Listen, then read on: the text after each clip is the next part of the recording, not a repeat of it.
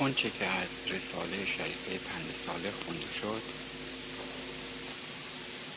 به طور خیلی خلاصه این خلاصه تر از خود کتاب چون سینم خسته است نمی‌تونم صحبت کنم عرض می‌کنم مطالبی در کتاب بود که با توضیحش لازم هست.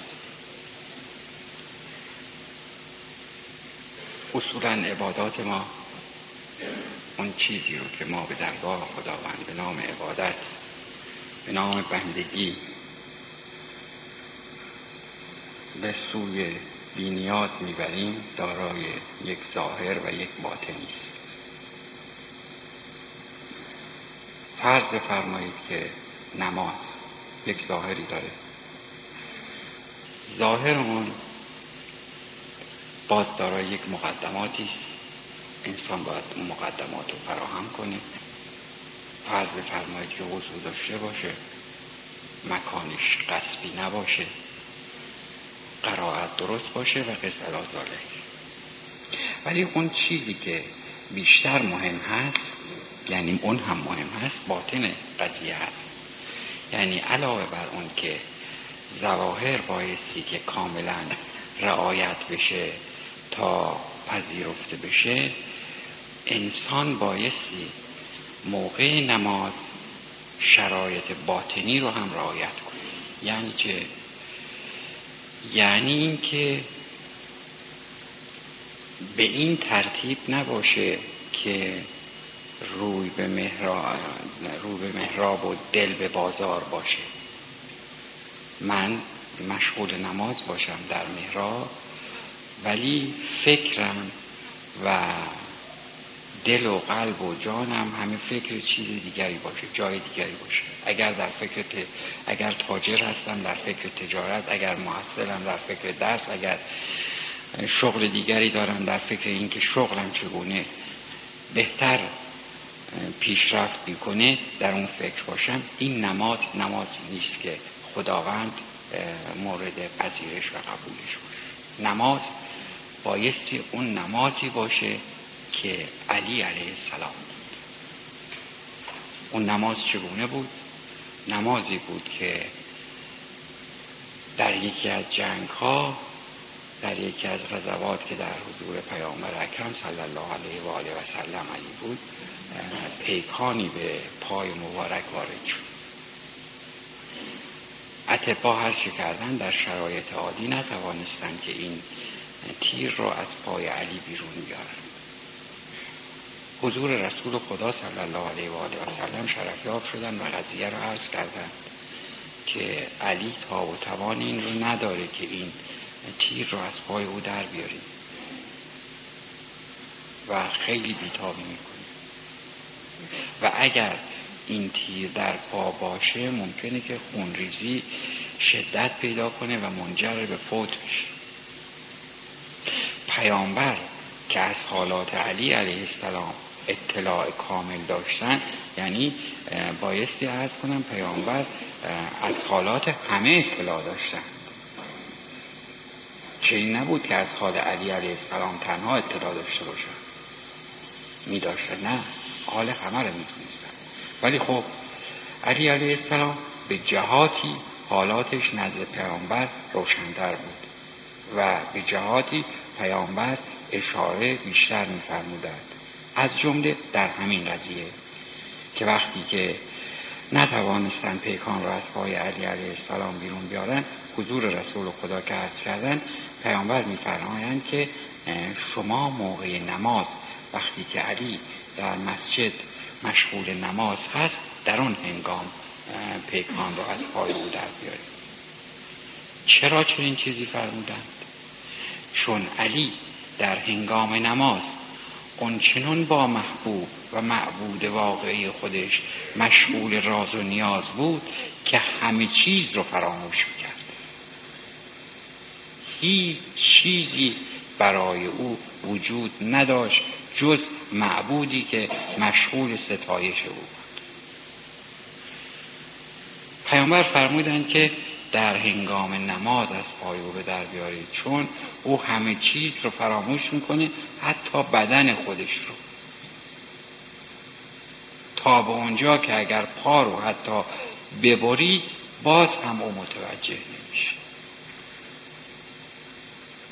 با امر حضرت رو اجرا کردن موقع نماز به مسجد رفتن علی مشغول نماز شد و در حین نماز پا رو شکافتن. تیر از پادر آوردن و به اصطلاح امروز یا پا رو خانسمان کردن خونریزی متوقف شد و به حالت عادی درآمد. ولی وقتی که نماز تمام شد و خود علی متوجه شد که پا پانسمان شده و تیر از پا در آمده تعجب کرد. و تعجب آور هم بود. چرا؟ برای اینکه محراب آغشته شده بود از خون پای علی و اشک چشم علی.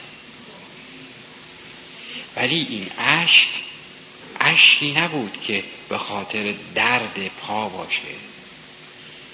اگر بنا بود که درد و تحمل کنه و در حین درد پیکان از پا کشیده بشه که حضرت نمیفرمودن موقع نماز این کارو بکنید در حالت عادی این کارو می‌کردن.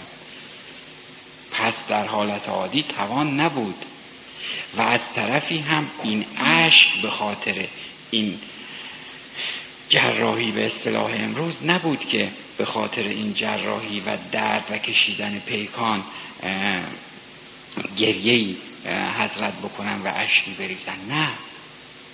این اشک از خوف خداوند. یعنی علی علیه السلام همونطور که میفرماید در یکی از یکی از ایشون سوال می‌کنه. یکی از علمای یهود یکی از علمای یهود از حضرت سوال می‌کنه که یا علی آیا تو خدایی رو که عبادت می‌کنی می‌بینی؟ حضرت میفرمان بله. مگر ممکن است که من خدای نادیده رو عبادت کنم. مجددا این شخص سوال می‌کنه.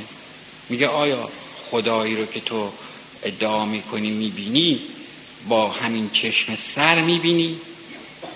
یعنی با همین چشمی که مرا می‌بینی خدا رو هم می‌بینی؟ حضرت میفرمایند نه. خداوند جسم نیست در جای خاصی قرار نداره که همونطور که تو الان در جلوی من هستی و من با این چشم تو رو می‌بینم به خداوند هم نگاه کنم. نه. خداوند رو من با چشم دلم می‌بینم. چشم دل باز کن تا که جان بینی آنچه نادیدنیست آن بینی. این چشم دل رو اگر باز بکنیم اون وقت توان دیدن محبوب و معبود رو داریم. و او چشم دلش وقتی که باز می‌شد و این توفیق به او عنایت می‌شد که محبوب رو با چشم دل می‌دید اون چنون محو زیبایی او می‌شد اون چنون مستغرق در زیبایی او می‌شد که همه چیز رو فراموش می‌کرد. خودش از بچه از فرزند از اعضای بدن همه چیز رو فراموش می‌کرد. و اگر انسان بتواند همیشه دائم و ذکر باشه این حالت حالت دائم و ذکر پیش بیاد. این این حالت مسلما برای او هم پیش خواهد آمد. چرا بابا طاهر میفرماید خوشا آنون که دائم در نمازند. منظور بابا طاهر از خوشا آنون که دائم در نمازند این نیست که اونهایی که دائما در رکوع و سجود هستن. این امکان پذیر نیست که شخص در تمام مدت عمر خودش در رکوع و سجود باشه. نه. نماز دائم اون نمازی است که ما می‌گوییم از جهت ذکر دوام و فکر مدام. وقتی به این مرحله رسیدیم که قلب ما همیشه به سوی او بود و همیشه به یاد او بودیم و جز او کسی ندیم در اون وقت به اون مرحله می‌رسیم که توان این رو پیدا می‌کنیم که پیکان رو از پا بکشیم. پس بایستی قلب رو جایگاه محبوب و معبود کرد. وقتی که قلب جایگاه او شد امکان همه چیز پیدا میشه. مطلب بعدی مطلبی است در مورد دعا. می‌گویند که دعا کنید و حدیثی دارید که دعای مؤمن در حق مؤمن دیگر امکان استجابتش بیشتر وجود داره. چرا این حدیث اینطور نقل شده که شخص در مورد دیگری اگر دعا بکنه امکان قبولی دعا نزد خداوند بیشتر هست. چرا و به چه دلیل؟ به این دلیل که می‌گویند که من اگر در حق شما دعا بکنم دعا الله پذیرفته میشه. چرا؟ به این دلیل که به زبان من, من به زبان خودم برای شما گناهی نکردم. زبان من اگر گناه کرده برای خود من گناه کرده. من بایستی عواقب اون گناهی که زبانم انجام داده پس بده. نه شما. و همینطور بالعکس. وقتی که طرف مقابل دعا کنه برای شخص دیگری چون با اون زبان گناه نکرده طرف اون دعا پذیرفته میشه. و به همین دلیل است که می‌گویند که مؤمنین در حق همدیگر دعا کنند. چون به زبان خودشون برای دیگری گناه نکردن برای خودشون گناه کردن و یکی هم در مورد اوراد هست. عرفا معتقدند که اوراد یا به عبارت دیگر تعقیبات نماز بنا و بسته به حالات شخص است که به او داده میشه. حال او هر چه رو که ایجاب بکنه به او میده او هم بایستی در همون حد او رو اجرا کنه. و برای این قضیه مثالی می‌زدن. این مثال رو من چون از جد بزرگوارم از آقای سالر شاه الله مقام و شریف شنیدم عین مثال رو اینجا ذکر می‌کنم. روزی یا اول مغربی بود در خدمتشون بودم در صحن منزل موقع نماز سوال کردم از ایشون و سوال من هم این بود. از کردم حضورشون که خب در این تعقیبات نماز و دستوراتی که داده شده مرقوم فرمودید که هفتاد مرتبه مثلا جبرئیلیه. لا فتا الا علی لا الا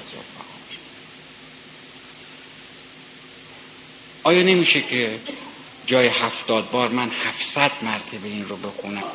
یا هفتاد و یک بار این رو بخونم؟ بیشتر بخونم کمتر بخونم؟ فرمودن چرا این کار بکنیم؟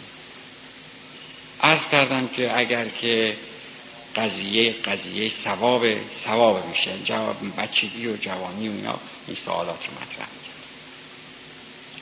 و به هر حال دعاست بیشترش بهتره. ایشون در جواب فرمودن که نه این که تو میگی درست نیست. در فقر و درویشی درست اطاعت امر. یعنی اون چیزی رو که دستور میدن باید انجام داد. اگر به تو گفتند که در تعقیبات نماز هفتاد مرتبه باعثی جبرئیلیه بخونی باید هفتاد مرتبه بخونی. و برای این هفتاد مرتبه گفتن هم دلیل هست. یعنی اون کسی که از تو دستگیری کرده که البته خود اون بزرگوار از من دستگیری فرمودین از افتخارات من که حضور مبارک خودشون مشرف شدم میفرمودن که فرمودن که وقتی که از تو دستگیری کردن دستگیری شد با توجه به حال تو دعا به تو داده شد. یعنی چه با توجه به حال تو؟ این مثال رو زدن فرمودند که فرمودند که شما فرض بفرمایید که در یک فاصله مشخصی یک هدفی دارید. مثال یک شکارچی میره به شکار و هدفش رو در یک مسافت مشخصی معین می‌بینید که فرض بفرمایید که این مسافت هفتاد متر. برای اینکه تیر به هدف بخوره بایستی که این تفنگ خودش رو یا وسیله و حربه شکار خودش رو روی اون شرایطی تنظیم بکنه که به هفتاد متر برسه. این وسیله شکار قدرت این رو داره که تا هفتصد متر هم بزنه. توان این رو داره که جلوی پا رو هم بزنه. یعنی در هر سه نوع در هر شرایط امکان تیراندازیش هست. ولی باید در اون شرایطی تنظیم بشه و تیراندازی بکنه که هدف قرار گرفته. هدف کجا قرار گرفته؟ در هفتاد متر. پس نمی‌تونه رو هفتاد یک متری به هدف بخوره نمی‌تونه رو شست متری. رو هفتاد متر حالا این فاصله شکار رو کی تشخیص داده؟ اون کسی که دستگیری کرد. پس ایشون به این ترتیب فرمودن که اون چیزی که در قدرت تو بوده به تو داده شده و تو با اون می‌توانی به هدف بزنی. پس قدرت بازو نمی‌تواند وسیله قطعی برای این باشه که انسان هدف رو بتونه شکار بکنه. وسیله قطعی اون دستوری است که به او داده